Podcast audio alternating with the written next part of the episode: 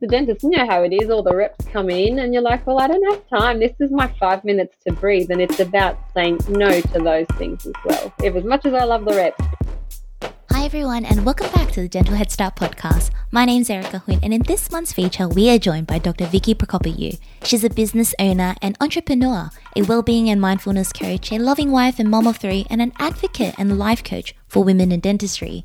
For many of us, perhaps one of the biggest reasons and deciding factors that led to us choosing dentistry was the work life balance it would afford us, the flexibility of our working hours, and a steady income that may one day allow us the stability to work less days and have time to do other things and raise a family. Next thing you know, you're working full time and hustling, and you barely have time to breathe and look after yourself. And yet, at every family gathering, you're constantly reminded that time is ticking and that your biological clock is running out. But you're not ready to settle. There's still so much you want to do, so many things left to explore, so much growth you still have. But how do you balance all of this all at once? Sound familiar? Well, it turns out you're not alone. And perhaps this is something that we don't talk about very often but is very, very real. And so, in this episode with Dr. Vicky, as someone who has been there and risen above it, we talk all about it. From her early years as a young dentist and starting up her own practice from scratch, to uprooting and moving to a small rural community of 3,000 people, six hours away from Sydney, and starting a family at the same time, we learn about the challenges she faced and overcame that has now bred the enthusiastic and positive mindset she now has towards life and so enthusiastically spreads to all those around her. We talk about raising a family, IVF for anyone that's ever considered it, and how to juggle the different hats of being a practice owner, being a dentist, and being a mum. And whilst Dr. Vicky's passion is helping inspire and empower women in dentistry, and that is a big focus of today's episode, I do think it brings about an interesting perspective that will be valuable to all our listeners, regardless of who you are and where you are in your life and career. And so I hope you gain something out of this conversation, or at least take away a little bit of positivity from Dr. Vicky's infectiously enthusiastic attitude. But before we jump into the episode and get above it, let's hear a little bit from Hayden's Corner. Joining me today here on the Giving Project is recent graduate and former president of ADSA, Dr. Joanne Ling. Tell us, Joanne, what is this Philippines medical mission trip and how will you be involved? Thanks so much, Hayden. So, the Philippines Medical Mission Trip is a yearly initiative run by my church, Full Gospel Assembly Melbourne. We've run it for 10 years now, and through that, we've impacted 10,000 people. What we do is we go to two areas in Manila, the Philippines, and we set up mobile clinics. So, dental clinics, there's also medical clinics, and we go there with the intent to give free dental care and medical care to those most in need. We generally see about a thousand people per trip, and it all depends on our on the number of volunteers and the number of resources we have. But our aim is really just to go out there and help these people that are in need. This is actually something I'm really, really passionate about this project, where I'd say this is the most efficient charity or initiative that you could give to. A lot of times you donate to charities or organizations and you know that most of the funds are going to um, administration. You know, exactly, yeah, administration yeah. or paying um, for marketing and things like that.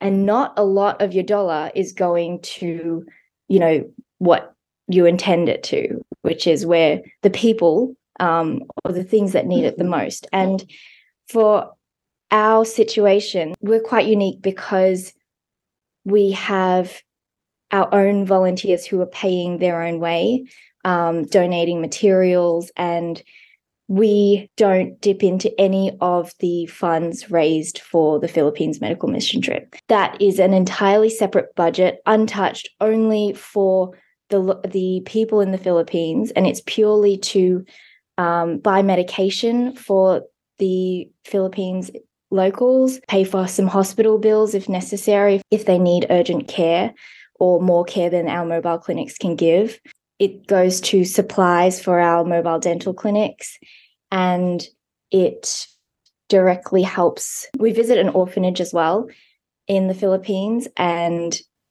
as you can imagine after covid and just just in general mm, where there's yeah. not a lot of funding um our your money can go straight to giving them better better resources, better facilities.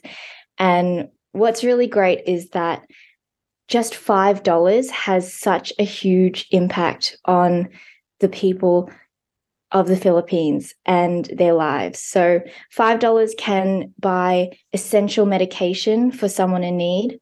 $5 can also buy glasses to restore sight for someone in the Philippines who needs it.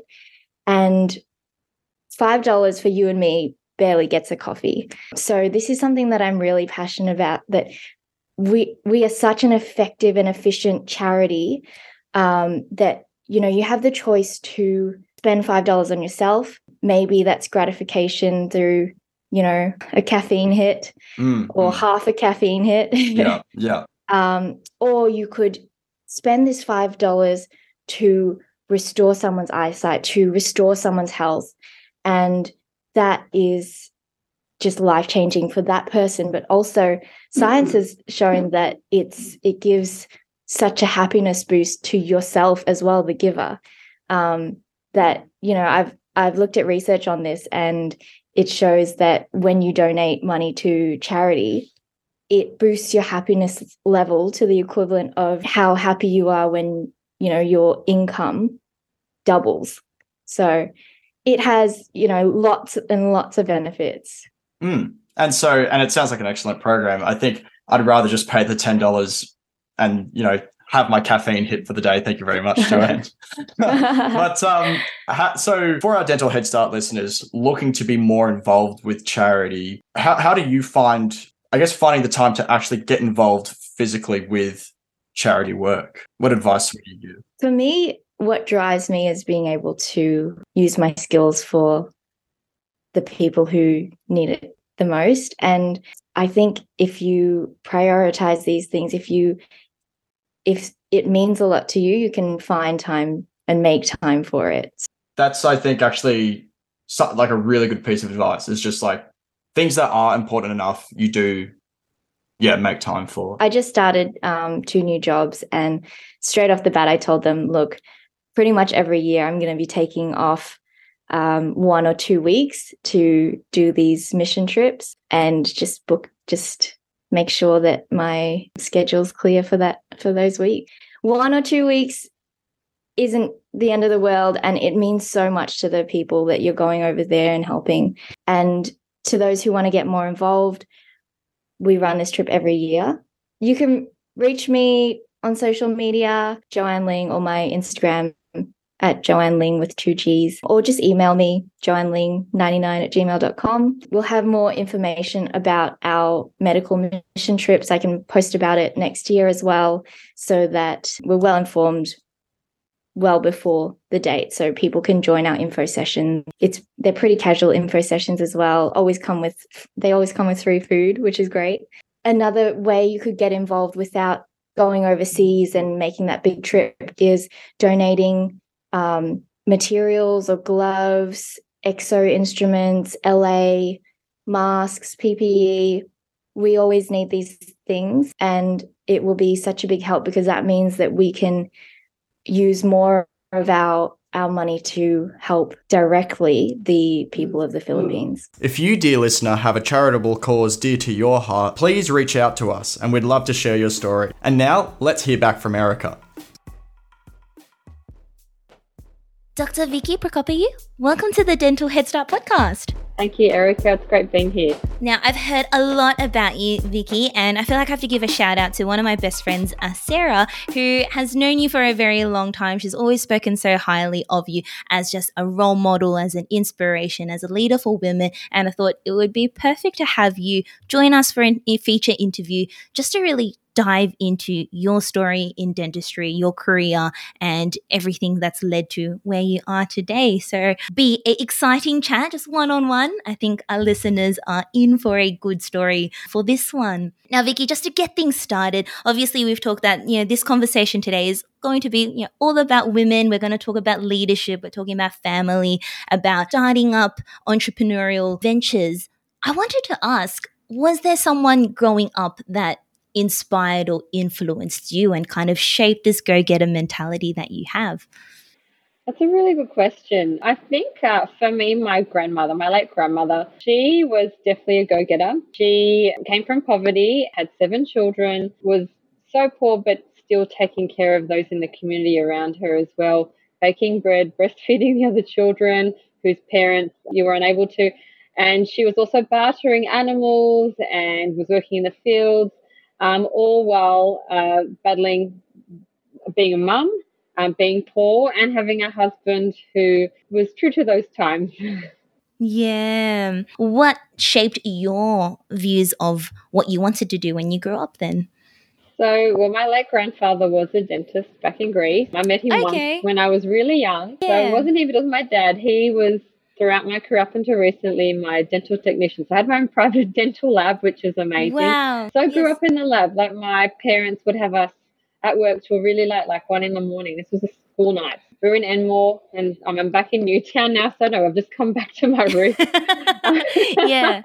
and um, Dad would carry us down down the stairs, half asleep, so myself and my sister, and then we'd go to yeah. school, and then sort of yeah. Uh, so my parents did it really tough, but they really had a huge focus in education, which is where my thirst for learning has come in. So you were, I guess, always in that dental field growing up then, and yeah. then yeah, I was playing with plaster, with putties. We were yeah in the molds because my dad was a ceramist, and also, he also did dentures. So all the steps of ceramics I knew inside out. Because I'd watch my dad and watch him with his loupes and um, I think it just got ingrained in me. Uh, I'd never grow up thinking I'd be a dentist. I just woke up one day after I was a pharmacist and thought, pharmacy's not for me. And I tried hospital pharmacy. I was in the community and I worked throughout my degree and also throughout dentistry. So it was a great background for the pharmacology side, the communication side. And I think my love for communication came from the counseling that just comes naturally to me. And the love for people as well came from there because I got to um, have that flourish during being a pharmacist. Yeah, I just uh, needed a different challenge. Uh, and then I literally woke up one day and said to my parents, Hey, I'd love to become a dentist. And they're like, What? just overnight. That's really fascinating because I feel like a lot of my colleagues throughout dental school, we had quite a number of them who had uh, very similarly a background in pharmacy and then woken up one day decided it wasn't for them and they wanted a career change. How do you compare pharmacy to dentistry? And when you made that transition, did you immediately feel like you were in the right place or did it take a bit of time? Was there some doubt in jumping from one career to another? Yeah, well, there's always doubt, and you just have to go with your gut. And when your gut aligns with your mind and um, with all your body, then you know that's the right decision. And look, you know, dentistry is challenging. For all you new grads out there, congratulations on finishing. The real world's very different, as I'm sure you know. And and there are lots of dentists such as myself out there who are loving mentoring as much as we can and who are there to be a support for everyone. Yeah, for me, pharmacy, it was great. It was interacting with people, but I disliked being in a shop or in closed doors. So whether it was hospital pharmacy, I was down in the basement. I got to the wards and that was my fun time just to interact with the other health professionals and the patients. But then being stuck in four walls and like as a community pharmacist, I never got lunchtime. So I was working 12 hour days and I'd work um, to nine till nine, for example, like 12 hour days, like a lot of dentists do. So for me, I needed that little break because I'm an outdoors person. I love nature, and that's where I can connect and escape. So I, I recommend to everybody find whatever it is that gets you to get a break and pause mentally from um, your day to day routine so that you can overcome and get more energy to continue your day. So from that, yeah, from from that I found that dentistry had more flexibility. It was definitely more challenging and looking at when I started, didn't know what I was getting myself into, even though I'd been dropping off jobs up at the dental practices because my mum would say, okay, like go up the stairs, give them this job, pick up the other jobs because we do the pickups and drop offs after school of the jobs. So it was um, very different living it. And I think from the first day of university, I think the thing that hit me was, oh, this is a tough degree. I don't know if you guys got that talk, but I remember hearing this is a tough degree. You're either going to make it in this or not, and you'll know in the first two, three, four weeks. And you've got the high suicide rate. And I'm like, okay, so if you've recognized that, what are we doing about it? And that's what's stuck with me since the start. So I'm not sure if you've had a similar experience, but I think the world knows dentists have it tough for many reasons. Yeah, definitely. Even the other day, I had a patient come into the chair and he was just telling me, he's just like, Oh, I read a news article the other day and said, Oh, dentists have the highest suicide rate. And he just made it like such a just offhanded comment. And we're like, Yeah, it's crazy how I heard that even before I started dental school. I heard it, you know, 10 years ago, 15 years ago. And it's crazy how even today it hasn't changed and it's still the same. And it's almost, it's quite daunting to be in your very first day starting dental school, being you know, bright eyed and happy and excited to start this degree. And that's what they throw at you immediately. Did that put you off or how did that make you feel? No, I just thought, okay, I'm a hard worker. I can get above this. That's fine. So I didn't really look at it till after when I got into the workforce when you realize how easy it is to burn out because our job's very mentally and physically taxing. And this is why we need to make sure we get active and, and you put new, nutrients into our body and give it the right energy that it needs. Yeah. And again, even just today, I was having a chat with front desk, and one of my receptionists was just ha- saying to me, she's like, it's crazy how we see patients back to back, like a full day of just, you know, one after the other. Everyone's a different scenario. You have to be so switched on for one patient, but as soon as they leave, you need to like restart, refresh. You can't bring any of that lingering stress or thoughts into the next appointment. Next appointment, you're there, full attention, giving them your all as well. It is really demanding. And I think that's something that going from being a student into a new grad is a big shock because during dental school you see one patient a day. It's like my entire week i just plan for that one appointment. Whereas now it's like every day all day every day right? yeah, and, and, the variety of things that you need to switch on. Okay you're going to go from root canal to an extraction to veneers or a crown prep. Um, so yeah it's you've got to be organized in your mind. And look at the end of the day it is exhausting. And it's how you deal with that stress and not let it compound that is where i have got a passion for. Because i don't I've been burnt out. I can tell you all about it shortly. it is it's very easy to be burnt out and it's how you get above that that is that makes all the difference. And that's really, Vicky, kind of the crux of what we want our conversation to be about today. You're all about getting above it, how to really be aware of yourself and coming up with tools to overcome it and not burn out. And I really do want to dive into your journey and how you came about to this realization and have overcome it. But I guess bringing it back, you know, you made a comment before about being really passionate about mentoring and teaching and educating. As a new grad, did you have that same support or what were your early years like? I had zero.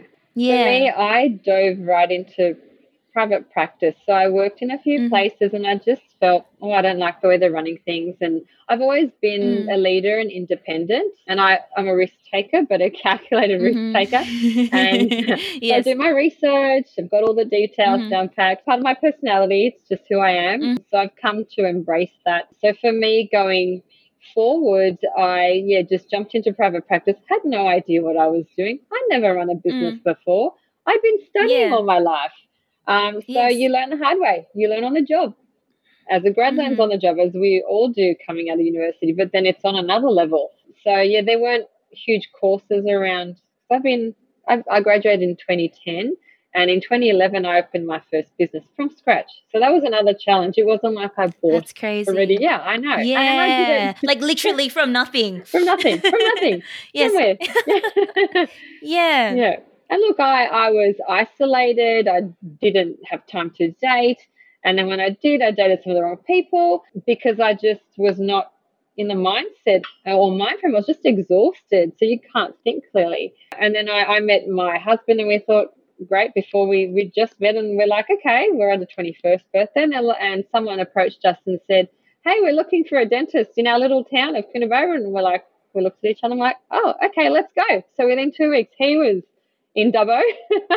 And um, I was I'd approached to sell my practice and move on. It was only a baby practice but I was already burning out because I just didn't have that balance of personal life so then from there we moved to the bush, went through, um, with there about six or seven years, had the drought, five years of drought. So um, our business survived that and flourished. Um, and in that time, I had my kiddies. So I went through IVF. So having kids wasn't easy either, but I've never been someone who focuses on a problem. I'm a solution driven person. And I think that's where, as a coach, it just comes naturally to me. So from that moment, again, I totally got burnt out and I can tell lots of stories. My, my team have seen me at, at the bottom and you just have to find that extra energy and that, um, I guess, acting or um, we're very good at compartmentalizing and, as you said, emotional regulation so that you can then switch to the next person and not bringing anything of what you've just been through. You might have had a tuberosity fracture five minutes before and you just got to keep going. yeah, everything's all good. Yeah. yeah. Vicky, you've kind of given just like this really short summary of your entire journey from, you know, being a new grad to starting up your first practice to moving out to the bush and having kids it's so much and I really want to dive into this. And you mentioned moments of burnout. Would you say there were transitional moments yeah. at each stage that really changed you? Or were there kind of just little moments of burnout here and there that accumulate? Were there like specific events that set you off? Absolutely. So, because I've now I'm on my third practice now. I know. As you said, crazy. Yes, I've done it three times. So for me, look, now I can do it with my eyes closed. It's absolutely fine. But to get to where I am, there were a lot of factors. Um, there were sort of, so I was battling my personal life, trying to find my path and my partner because I knew I wanted to have children. And then I had to, yeah, you, you have to make that conscious effort to date and to meet people. And you're like, how do I do this? I work full time. So for me, that was one thing that was really bothering me because look, I had my kids in my mid 30s. And so I knew I was against time. So time, time was a big thing for me. So yeah, so sort of key milestones from there. Don't know if at that point I identified what it is that I was being burnt out about, but I think the over overload um, was overwhelming. So too much information of how to run a business, the finances. Look, that was the first time I had ever done the, the plans for the bank to get the loans. So um, I didn't know what I was doing. So I was just asking my accountant, others, um, can you check this? Does this make sense? Am I doing the right thing? And then as the practice was kicking off, the personal life kicked in. So I started winning in that part. And then moving to the bush again, I had no idea. Like the challenges are to the nth degree. Um, finding a team, hiring a team, training a team. Very rarely you find those like in your as your team to who are experienced within the dental or even medical field. Our team, they're brilliant. Some have gone on to become OHT specialists or um, practice managers in other practices. I was very fortunate. I had a really beautiful community around me that put the feelers out there so we could find um, others who wanted to try something different. So I had a lot of young women who were on the farm with their parents, so they knew the farm life, and their work schedule is very different. They're very free to have tea breaks whenever they like. It's very free. So getting that mindset changed um, was a challenge at times. And then for me, because I was so busy, I was overworking, and I didn't uh, know how to say no. That was the biggest thing. Like I would be out. I, I was actually home on a Sunday, four week old baby, recovering from a cesarean, and I had someone knock at my door, a local saying, "Can we see the dentist? We've had this accident." And I and I went in the car with them, and yeah, I help them out. So that you do in a small community, but you it's very hard if you don't know how to say no to put yourself first and think, well, how's this going to benefit me? Can it wait? Uh, and then I'd have the doctors at the hospital call me as well. So I was kind of on call when I wasn't being paid to be on call. And yeah, and then we had voucher patients, didn't have very many, but um, a lot of the time they didn't have the funds to pay. So I would explain to them, look, I'm doing this, and I really hope that you find the funds or that your voucher comes through in the coming week. And and it, it worked out. So uh, I think if you do goodwill and you put the positivity out there, it comes back to you, and the community appreciated. But yeah, um, they absolutely had no idea that I was struggling with fertility, struggling the work, because my days just kept getting longer, cutting into lunch, starting at 7.30 in the morning, um, ending very late as well. And then again, how was my relationship with my husband? Because he would be driving over three hours a day. So then we came to a point where we thought this is not sustainable. We've got two young toddlers. And um, I think the moment that my husband saw my baby under the reception desk lying down just on a, as thick of a mat as I could put down there because I was breastfeeding. Um, was the moment he goes, look, we need to change this. And I said, this is, I've been crying out, like, I need your help. So we're now a team and we're on our practice. And with this practice now, um, I've got his full support. He again left his career, paused it to run around with the children uh, because, look, it just, this is the, the way our business runs and this is our life. We are, we don't do things ideal or expected way. We just do it our way. And this is what works for us. I think oftentimes people have like a set template of how things should go, but it's just whatever works for you works for you. Everyone's a little bit different. If you're on the hunt to upgrade your current pair of loupes, or if you're a student looking to invest in your very first pair, let's talk about Admetec Loupes by Byron Medical. Last year, just about everyone around me was showing off their brand new pair of refractive loupes with a wireless butterfly light that had just hit the market. I had to get on board, and I'm pleased to say I've not looked back, or should I say down, since.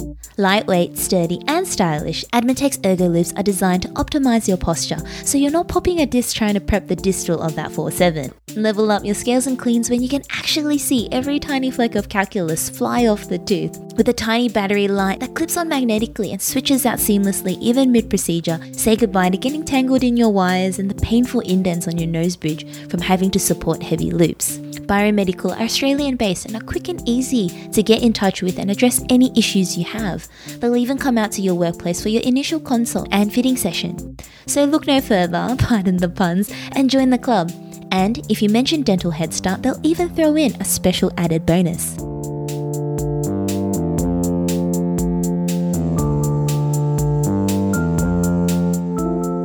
You mentioned about making this huge change to going into the bush and it was almost like within two weeks an overnight decision.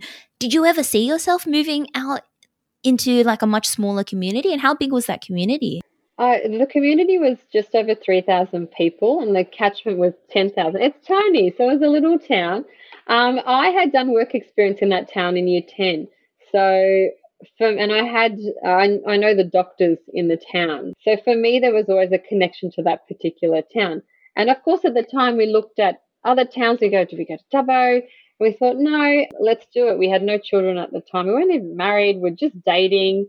Uh, so we took a chance on each other and on moving as well. So it's good to take chances when you feel it's right. Um, and I definitely never look back on going there. I grew exponentially in my skills as a dentist, as a business owner, as a, a boss lady, as a mentor, everything. And I just, that's where I realized the sense of communities is so important. And coming back to Sydney, uh, we feel we've got that where we are at the moment as well. So it's really lovely.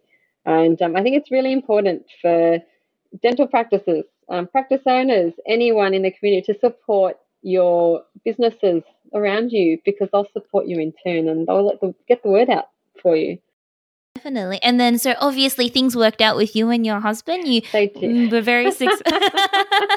you know, the, the you took the chance, you made that move, and then flourished with your your businesses and became a team. How was it working together, and how did that go about, I guess, being not only a married couple, but then having to be business partners as well? Yeah, so my husband's not a dentist. Uh, he has a real estate and a radio background. So he's been a director of a radio station. And for us, his marketing background's really helped. So he does our socials and we know our spots. So I'm the clinical side of things and he does everything else. And he's taking more and more on board so I can then do more and more of my beautiful coaching, which I love.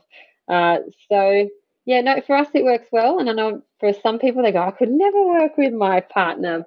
But uh, I think because we don't talk dentistry all the time and we know to switch off after work. That's what we're very conscious of. You've mentioned a lot about you were always a family person. You knew that you wanted to have kids and that you know you were able to have them in your in your 30s.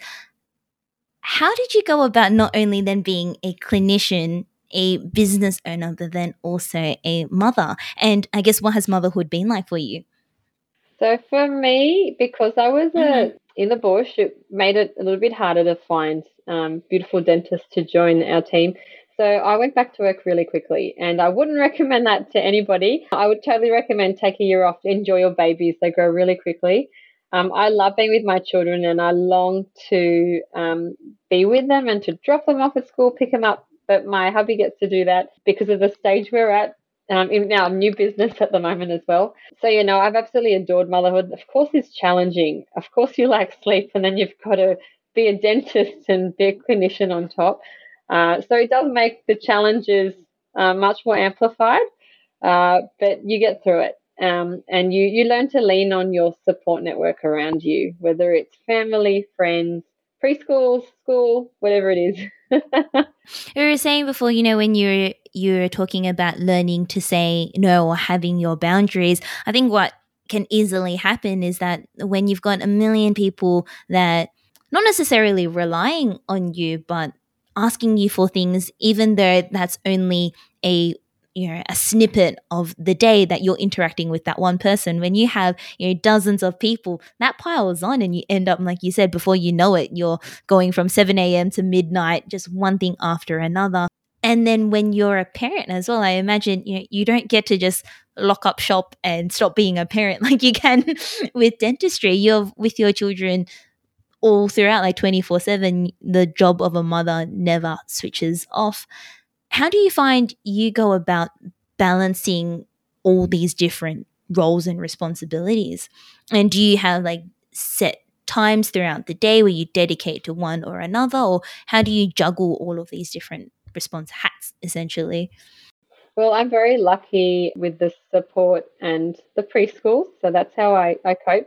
But then I know as soon as I finish work that I go into mum mode. That's when work stops. I've become very efficient over the years, doing my notes, um, with the running of the business. And I used to stay up till midnight. I used to say to my husband, I'm just going to pop into work. This is on a weekend or late in the afternoon. And I wouldn't be home till midnight. And he's like, What were you doing? I go, I don't know. I just caught up, got caught up in paperwork.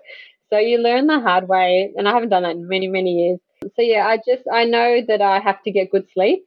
So that's the important thing.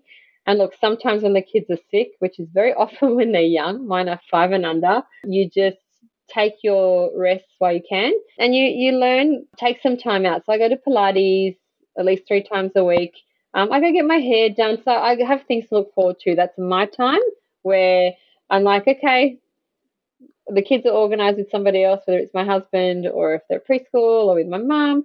But uh, i don't like having to rely on a lot of external help um, with regards to sort of locking someone in. Like my mum's done her part, she's brought me up.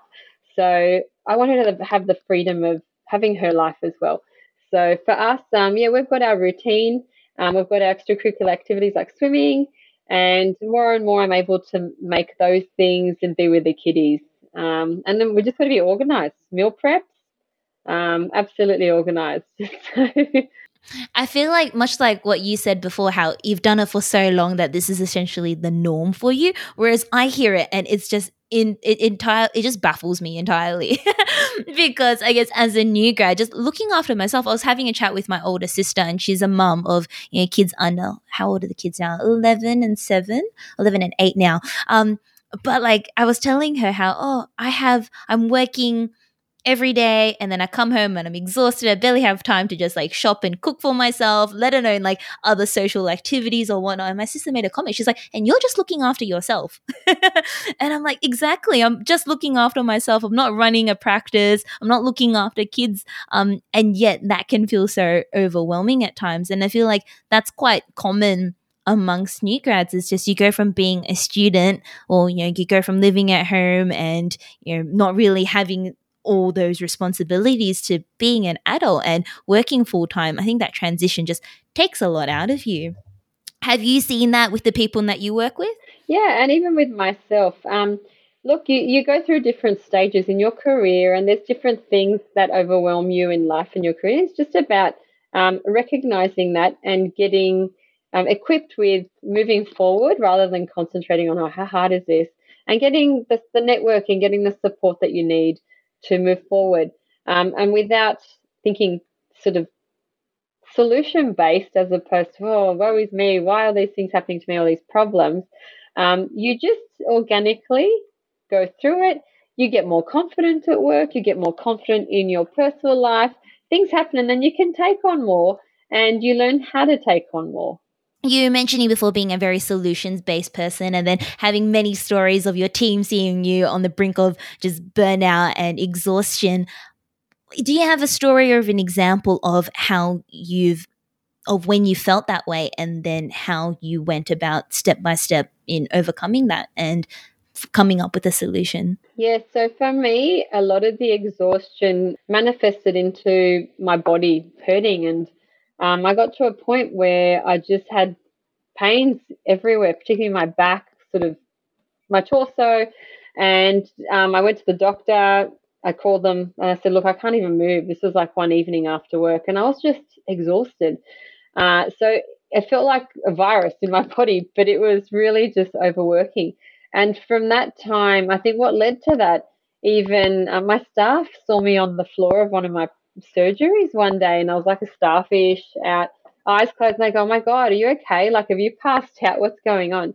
And then I also recall um, at lunch times, I just found it really, really hard. Like, I'd just sit, open the back door, sit in the sun with my food when I had stopped breastfeeding, and it was just, I had no more energy. So it all, I, I ignored the signs that my body was giving me, and then it all just came crashing down and hit me. And then, of course, how was my body meant to be strong to be there for my family and everything? So I then blocked out times. I set myself some boundaries and I learned that look, it's okay to say no. People will be fine. They've had a problem for five months. And why is it so urgent now? yeah. So, and it's about asking the right questions and training your team to ask the right questions. So, yeah, that all helped. And I had the support from my team as well. And they kind of protected me and protected the dentists. Um, they were like the gatekeepers. That's what we call them, our little gatekeepers who help to weed out and to triage and go, okay, well, this one's a really important one. Because we had people saying, oh, I'd like to talk to the dentist. You know how it is. All the reps come in, and you're like, well, I don't have time. This is my five minutes to breathe. And it's about saying no to those things as well. If as much as I love the reps, book appointments. Yeah, definitely. Actually, the more you say that, I realize and how grateful I am to be in the team that I am. And I was telling them the other day that I very much feel like at the practice we run as a four wheel drive, where I am just one wheel in this entire operation. As just me as one wheel, the other dentists as mentors, as associates, and then there is my chairside assistant as who's an, the other half of me. and then there's all the front desk, and front desk is incredible in their ability to triage, to book appointments in. And I think our practice has a really great system for like you know having set times for emergencies to book them in in those allocated slots rather than pushing into lunchtime or you know staying after hours as well. And even the other day i think it was during my lunch break we did have a rep just come in you know out of the blue. And my practice manager it was very sweet but she was very much standing up for me. She was just like oh no dr erica's only got two minutes. Uh, her next patient is here. And then she was talking to me and getting me to sign a form. And she's just like erica you just sign your name. I'll fill out all the things everything else for you. But but exactly like what you say, um, it's easy to think that we're in it ourselves or we're just this one person that's looking after the patients when in reality it's an entire team that makes the day that gets you through every situation right? Exactly. I i say that my team is my work family. I see them more than my family a lot of the time. Yeah. Yeah and so we learn to protect each other. We learn to each have our boundaries because we respect that. And um, I think once you have a really nice respect and culture, it makes it so pleasant to work. Definitely. Vicky, I feel like I jumped around a little bit because we were talking before about, you know, families and having children. And this is a topic I really want to dive into because I know personally I've always seen myself as one day becoming a mum. But I think with times nowadays, like the more and more I talk with my colleagues, a lot of people almost are uncertain or don't even want to become parents. And look, to each their own. There's no right or wrong. Everyone has their own way of doing things. But oftentimes, I think something that everyone worries about is their biological clock. And, you know, when you have children and is it too late? You yourself obviously went through that as well. And you said you went through IVF. Can you share a bit about your journey, I guess, having your three children then? Yeah, so for me, IVF look, my some of my family was against it, and I said, I don't care what you think. I have a mission. I want to have my family, and they obviously loved my children. Um, it was just something new, something new that, that hadn't been done before. So I am all about talking about my journey. For me, there's um, it was unexplained infertility for my husband and myself. So I put it down to stress and age. um, yeah. So I think if I didn't have financial constraints, if I didn't um, need to work as much as I did, or I, I feel that my path may have been a little bit different. But I was very fortunate that IVF did work for me. So I went to one of the big companies. So I used I was traveling. So on my weekends when people thought I was relaxing, I'd be traveling like I'd take Friday morning off or work till later Thursday so I can go to the clinic on the Friday um, or the Saturday morning. And look, the first embryo that was put in didn't take, and it was absolutely devastating. I remember I was with my husband in Westfield in one of the corridors in the new Westfield in the city, and we just went into like near the fire escape and we're bawling our eyes out. Like it was just like a loss of hope. Um, mm-hmm. And then I thought, well, Peter, it wasn't meant to be. Um, obviously, the embryo wasn't strong enough. Uh, so we then tried again the next month and it took. And it was kind of like, really? Is it working? So I'd never been pregnant before. Does my body know what it's doing? Uh, and then, sure enough, your body knows what it's doing.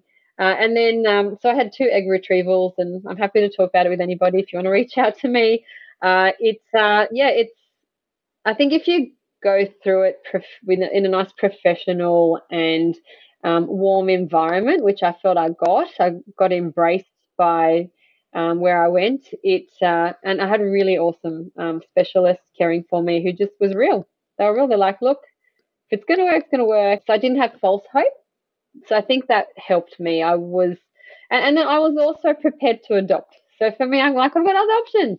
I can totally go and help some other child. So I, I left it to the universe or whatever it is out there um, to say, look, what will be, will be. And I think once you get that inner peace, it's much easier going through that journey. Mm-hmm. And then I guess first time round was always the most difficult because it's your first time parents, your first time being pregnant. Then where would you say the second and third time were a lot easier? Did everything go as planned, or were there hiccups. oh no, no I see the not. eyes.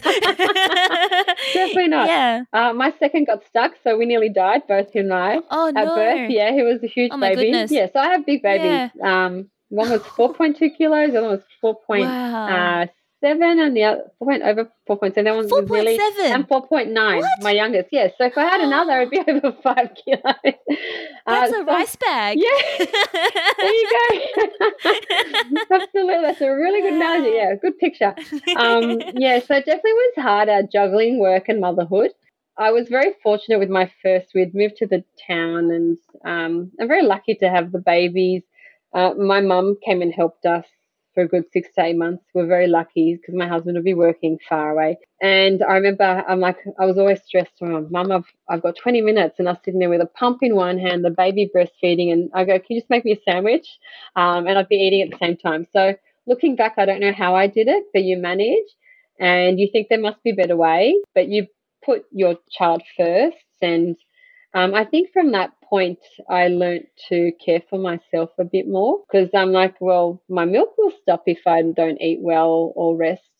Um, but again, the work commitment was always on my little shoulder going, Hey, you're really, really busy. And I'm like, well, that's great. I can pay my bills, but am I happy? So yeah, it's, it's a big juggle and it takes a while to, to get there. And I, I wish I had the support and someone to facilitate me to think differently. So um, that's where my experience comes in now, where I want everyone to bypass what I went through and just get to the end point quicker and far easier than I did. And definitely, and that's really that segues beautifully, Vicky, into what I wanted to talk about next is your passion now for coaching and mentoring and helping empower women who to essentially stop them going through those same struggles or helping overcome the struggles that they may have. How did you find yourself entering this space? So I knew my purpose was not just to be a practice owner or to be working chairside 24 7. I love work. I love being around people. I love managing my team. but I just felt empty. So um, I had to follow that emptiness. And the opportunity came for me to kind of pause and think, kind of just before COVID hit, where I um, sold my practice. And then I literally had three or four months where I got to enjoy the national park of my town. Um, got to feel like the locals do for once after over uh, five or six years. yeah. I'm yeah. like, oh, it's so beautiful here. Because I literally like go to work in the dark and come home in the dark. We even lived on site for several years of our time there as well. So I was literally going in one door out the other. So if you can separate your work and home, I'd highly recommend it. Sometimes financially it's not possible, but you've just got to give yourself the boundaries again. Don't walk through that door after work. So yeah, that's when I, I realized that, oh, I want to do something different. So I thought, oh, I'm going to study another degree. And so I went and started studying an aesthetics degree at an online university. And I thought, oh, this is not, I'm, I'm possibly pregnant with my third now I didn't know at that point, had gone through IVF again. And I thought, look, me waking up at like 4.30 in the morning to do my assignments with two toddlers and maybe a third in my belly um, was not viable. So I did one semester and I stopped. And then uh, we moved to Sydney and then I just had a lot of time to um, reflect on my journey and experience and what we'd gone through because it was honestly like a whirlwind. I think when you work hard, every day seems the same. Uh, you get stuck in this wheel and you don't realize and you look back and go, oh, how did I get to where I am? so I sought um, support from uh, externally, and that's where I'm like, oh, coaching. It's not very big in our industry. I would love to look into that. So I did. And I honestly didn't expect to have this beautiful passion that I have about it because I was kind of dabbling, kind of looked at it back in 2021. And then I'm here now and I know that my focus is on women. Um, I want them to ignite their passion for life, for dentistry, for their career, not feel like they're on this endless cycle of burnout or feel like their day's groundhog day every day. I, I want them to just get the energy back that they should be having in their life because we have one life. You know, we've got to value ourselves, and valuing ourselves means putting ourselves first. And to do that, we need to recognize what exactly it is that is holding us back from living the life of our dreams, um, from having a purpose, and whether it be achieving certain goals and doing it in little bite sized chunks as opposed to, oh, I want to get to here in five years. Well, how? Uh, so I, am there to help facilitate a new, a new way of thinking and to just combat those old habits and get the brain working with the right neurochemicals so that um, we facilitate change and the implementation stage, which is the most important stage of when you're making decisions. You need to implement things. So that's where my role is.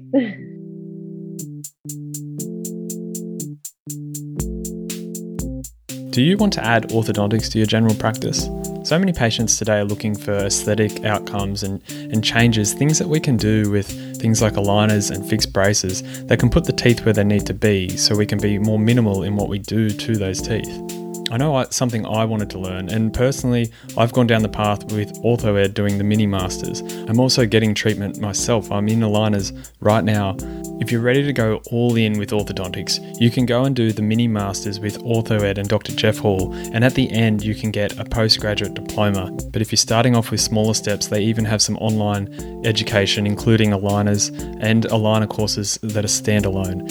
In the COVID environment we're currently in, these courses have remained live and we can then go and do them in person later on. I really appreciate the way they've managed that, and I'm still getting tons of value.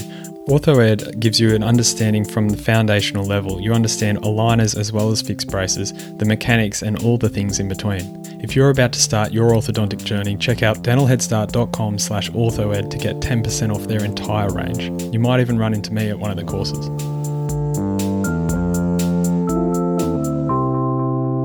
Big part of making change is not just having that like vision is one thing and setting goals is one thing, but actually being able to action it and implement it is really what takes it through and makes it into reality, right?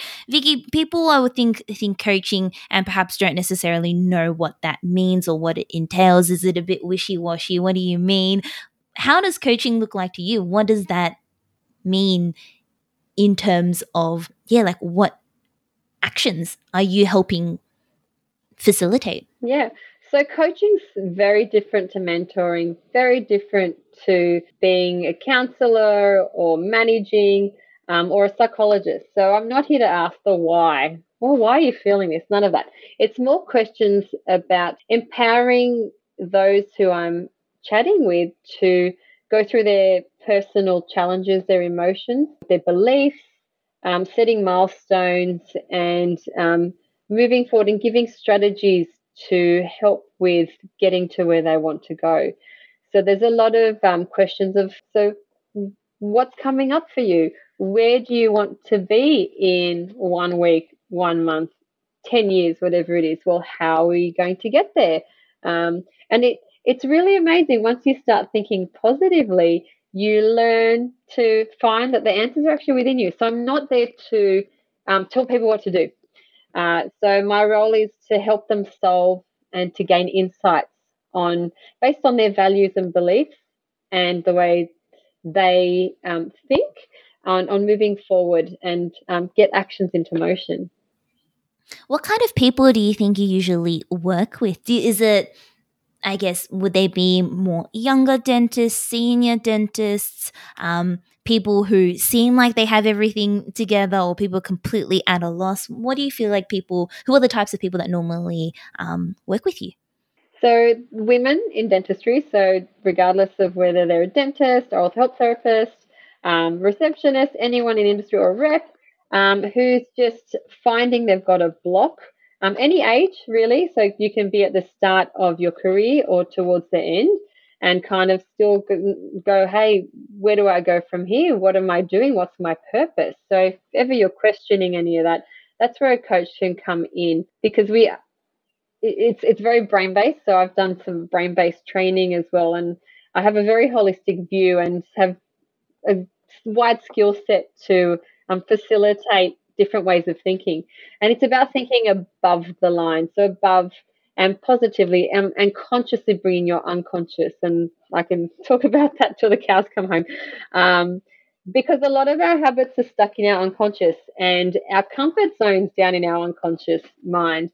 Uh, and we really need to um, get our brain thinking a little differently and positively and getting our mindset um, thinking more forward and um, solution based rather than problems. So, this is where a coach asks questions and you come up with viable solutions for you uh, that you can do. It's uh, no one's watching you or testing you or going to check up on you but it's making things attainable and, as I said before, little bite sized chunks. You know, when you mentioned before being above the line, I kind of want to ask because is this, can you tell me a bit more about that concept about being above or below the line and what that means exactly? Yeah, so above the line thinking is like, I can do this. This is um, totally within my grasp. It's positive. It's having really nice thoughts and it's having that sort of good little person on your shoulder saying, high five, you can do this. Whereas we talk about this below the line thinking as that little sort of voice in your head who says, What are you doing? You can't do this thing. So it's the thing that holds you back. And it's really interesting. It all comes down to how you've been brought up, what you've observed growing up, because we go through different stages of learning. And that's why when you see teens, they're in this like rebellion stage because they're like, Hey, I'm not letting things go they're going to bounce because I, am going to challenge this rather than, oh, I accept and things are going to go into the way that I'm supposed to kind of think below the line. From that way of thinking, and it's just interesting, 90% of our thinking is um, in your unconscious or subconscious. And our conscious mind is our prefrontal cortex in our brain. And that's where we process information and tasks. And it gets a big workout and it needs recharging. So it takes a lot of work to get out of old habits. You never forget them, but you create new actions that reprogram the neurons in your brain to think differently. Yeah. I was literally thinking about on my drive home from work today. I'll tell you about what happened at yeah, work today for our listeners. Um, but I was just thinking um, on the drive home, just this concept of the courage to try again, especially in dentistry, where you know you see so many patients, you encounter so many procedures. Not every procedure goes the right way, and it's very easy to do something for it to go wrong, and then be like, "Nope, never touching it, never doing it again.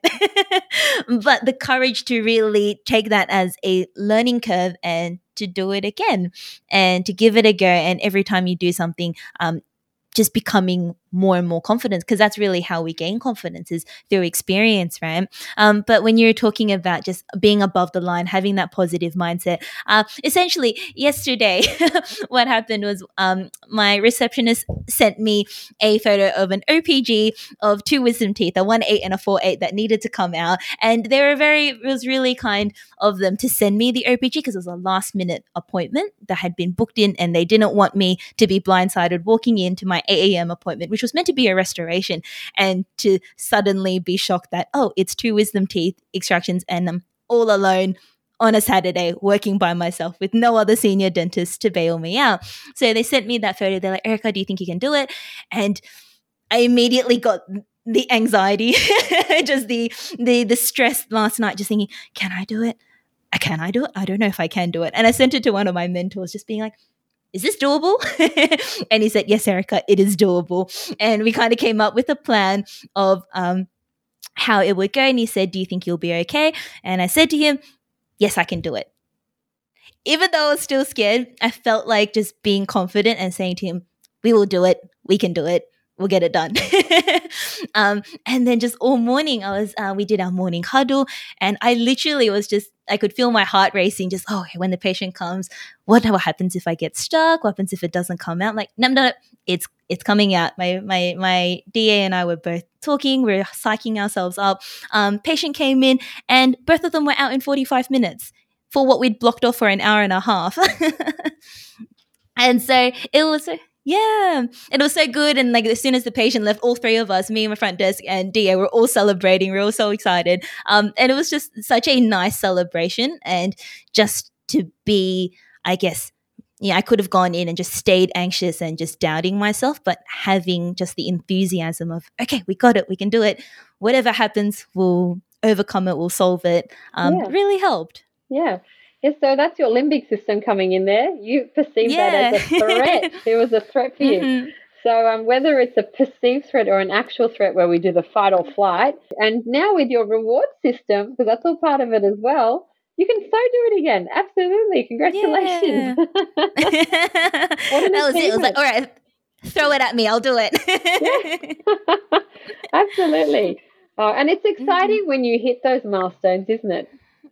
But then I guess it's an entire different thing. Is that's a obviously you know having the stress, but then being rewarded for it. I think it takes a lot more when you have the stress and it doesn't go to plan, and then how to pick yourself up afterwards. And when you were talking before about just this whole you know concept of you know being confident, being believing in yourself, I think especially as a new grad where clinically we don't have that those strengths yet and we're lacking in a lot of areas and there is a lot of doubt. Do you have any advice for new grads then feeling that way? And also, I guess, advice on being a young clinician, looking like a young clinician, and how to go about instilling confidence in your patients who have, I've said it before in the podcast, they've been to the dentist longer than we have been dentists. Yes.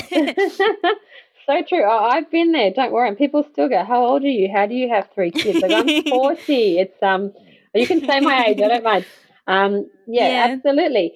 So yeah, I think the thing that uh, is super important is that new grads and everybody has to realize things are going to go wrong. We're not robots. We are people doing our best, and that's what we have to realize as well. And it's important to communicate when something does go wrong. So it's how you deal with it.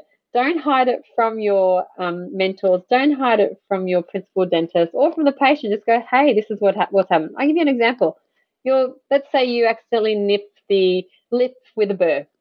Um, you can't just go, oh, I'm going to pretend I never did that. A, the patient's going to see, and B, um, it's unethical. You've got to let them know and you've got to attend to it. And 100% of the time, once you tell them, people are like, oh, so, you know, with the disc, the Sof-Lex disc, so easy.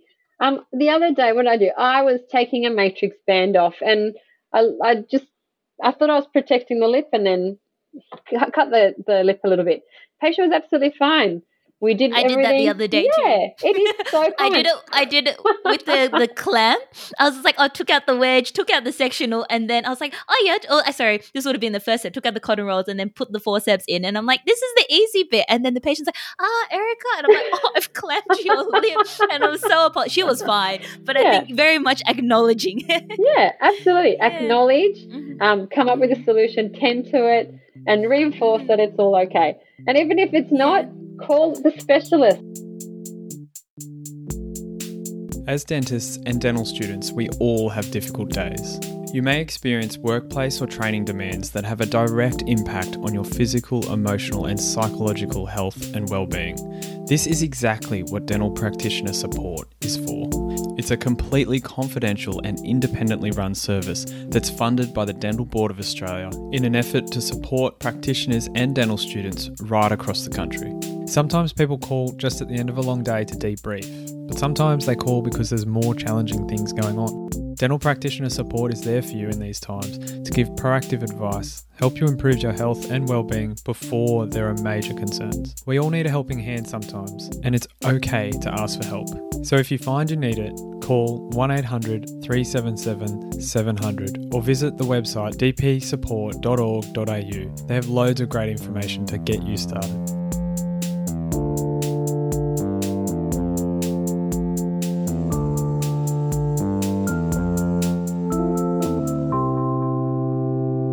I've been a dentist now for a very long time and love extractions, lots of surgicals.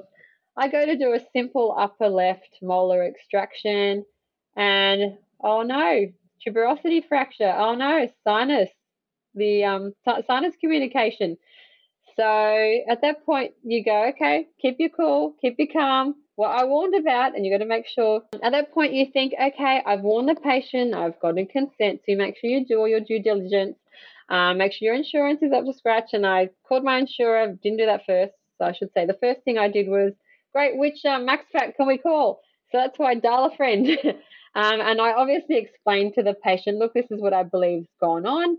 Um, and I, yeah, this just doesn't feel right. So you kind of stop when something doesn't feel right. Just go with your gut and with your experience. And if you, even if you don't have experience, you just pause and kind of, okay, just even walk out of the room. If something's not going right, walk out of the room take a breather and come back in. 30 seconds, a minute, whatever it is. Just take some deep breaths. And I find that you reset and you can think clearer because once your emotions are up, you your problem solving abilities um, decline exponentially.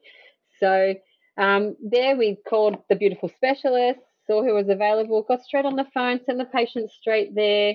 Patient was fine, absolutely fine. Obviously, did what I thought was right, paid for the surgeries, there was no insurance cover. So, with regards to their private insurance, um, I let my insurer know, write an email. They're like, fine, thank you for letting us know. If we ever need to act, we will.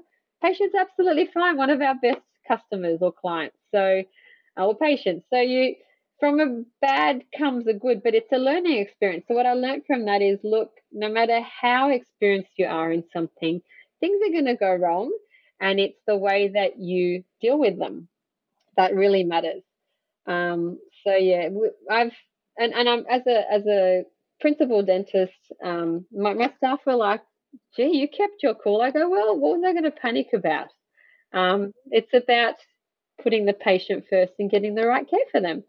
Uh, so everything's gone beautifully. They've healed absolutely fine. So look, it does happen. The one in a million happens, and it might happen once in your career. And then let me tell you, after that, the next three visits where it's three extractions top left. So how did I get over my stress? just went and did it. yeah, just exact same scenario. Yeah. Just do it again and again. And I go to myself, yeah. I can't believe this. And like a couple of emergencies, I go, oh my goodness, top left quadrant, exactly the same. Um, so yeah, it was absolutely fine. And yeah, you just move forward and you think, look, that was bad luck. Um, couldn't have foreseen it. It is what it is. Vicky, you talk a lot about um, mindfulness and meditation and finding balance. You say you yourself uh, do a lot of that in your own time, and you're a coach as well, aren't you, in terms of mindfulness and meditation? Is that correct? Correct. So, I um, the tools that I have, um, I use to support others to think more um, in a in a productive way, in a positive way, so that they can achieve whatever it is that they want to achieve, and they achieve it with their values. Uh, so it's about taking a step back and look. It might involve getting an app on your phone, for example, to do some meditation. And meditation can just be like a one minute silence where you just close your eyes in a quiet space. It can include music. So some people um, might find a certain style of music might be what um, takes them away or to a, a holiday or whatever it is, a nice memory. And they switch off and then come back to reality.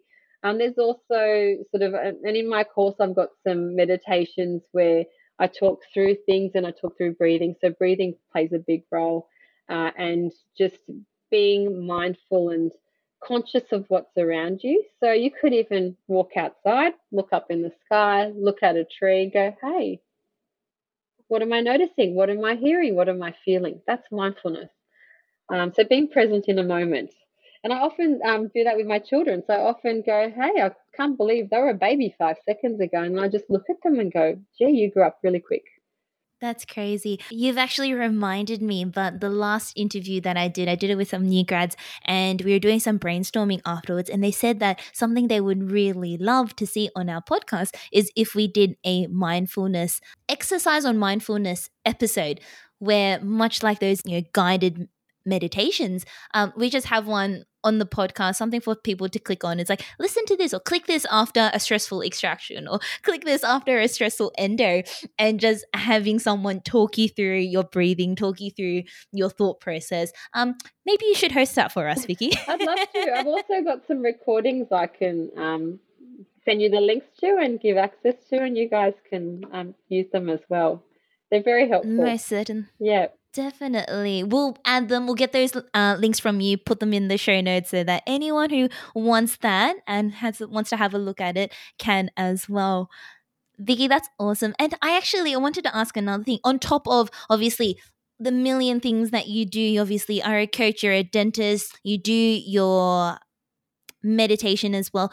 But you mentioned before that at some point you wanted to go into facial aesthetics as well. Is that yeah, right? And yeah. I think we've got a little teaser in your background of your skincare line. Is that correct? I do. I do have my skincare line. So um, that's where my pharmacy comes out in me. So it's really um, amazing in my practices. Like in the bush, I used to physically make the creams for the patients, and I'd make big jars and pots, and they used to love it. So then I obviously don't have the time to make it. I make some of the products um, sometimes, but I have other external labs make them and package them for me now.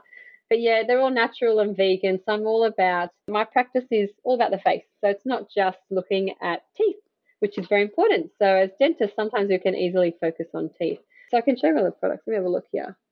Um, I'm just excited because I don't think I've ever met a dentist that yeah, does yeah. skincare in this way. So. I, I, I am not your stream. What do you call it? Um, mainstream. Dentist. Mainstream. a bit of everything. Hey, Vicky. Yeah. So I, I enjoy challenges, and I think a lot of us um, are very highly motivated individuals um, who have sometimes a dilemma where we like to keep busy and we uh, get over busy at times. So just you've got to find within that busyness what it is that makes you happy and um, puts your mind to rest a little bit so that you can go on with, with the next day and and do your dentistry at a really awesome level.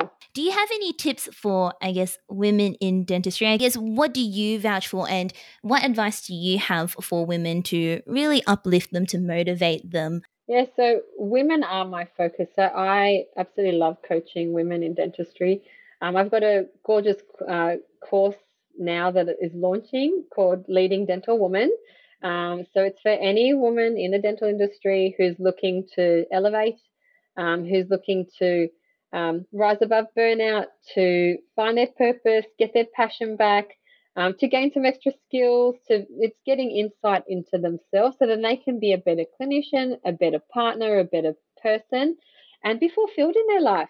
Uh, so I've got this course um, starts on the first of May, and um, I don't know if you've seen it uh, on my socials lately, but um, yeah, it's a big deal uh, and it involves three sort of key key things. So there's exclusive access to um, the journey, which is online modules, which you do in your own time. and they um, once you're enrolled in the course, you get access to these, and you work through them. And they're about self discovery, so it's great to be open.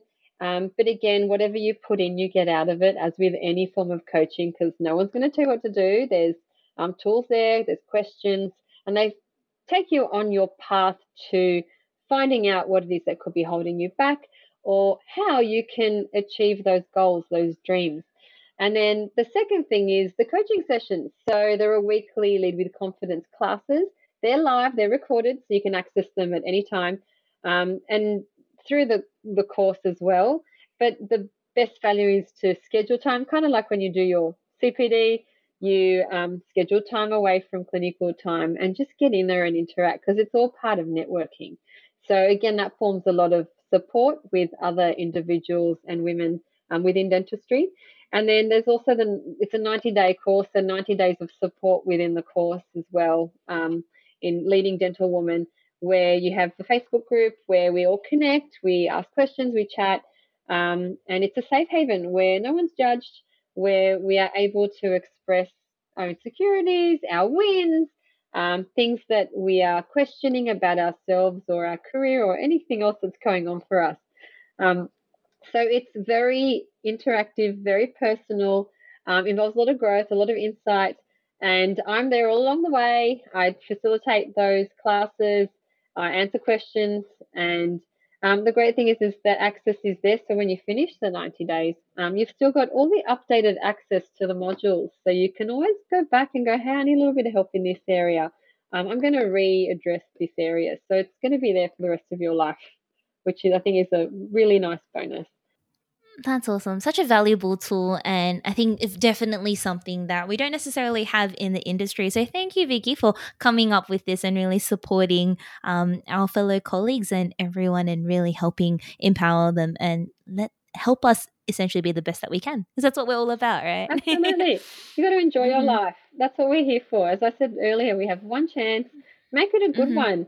Um, mm-hmm. There's no room to be stressed the rest of our life or to completely leave our career because it stresses us out. It's about balance and it can be achieved because I've done it and many others have done it before me. I'm just here to facilitate and support getting that life balance. Definitely. And I think just to wrap things up with our episode, Vicky, um, this is a question we ask all of our guests that come onto our show. Obviously, Dental Head Start, we target and advocate for the new grad, for the dental students if there was one piece of advice you could give them, just, you know, in reflection over your years, if there was one thing that you could share with all our listeners, just a tip and advice, what would that be? You can have a moment to think about it. But yeah, what would your lesson and pearls of wisdom be that you'd like to share to them all? I think for me, uh, the pearl of wisdom I'd like to share is for the new grads and those new in dentistry to um, network to get familiar with those around you, to um, get a sense of community, to get your tribe, um, whether it be friends, um, and just somewhere where you can um, let off your steam, where you can chat about things and not let things um, build. Because um, we find that with a sense of community, us humans function better and happier. Yeah. That's beautiful. That's such a nice way to end things there, Vicky. Thank you so much for joining us on the podcast. Thank you so much for having me, Erica.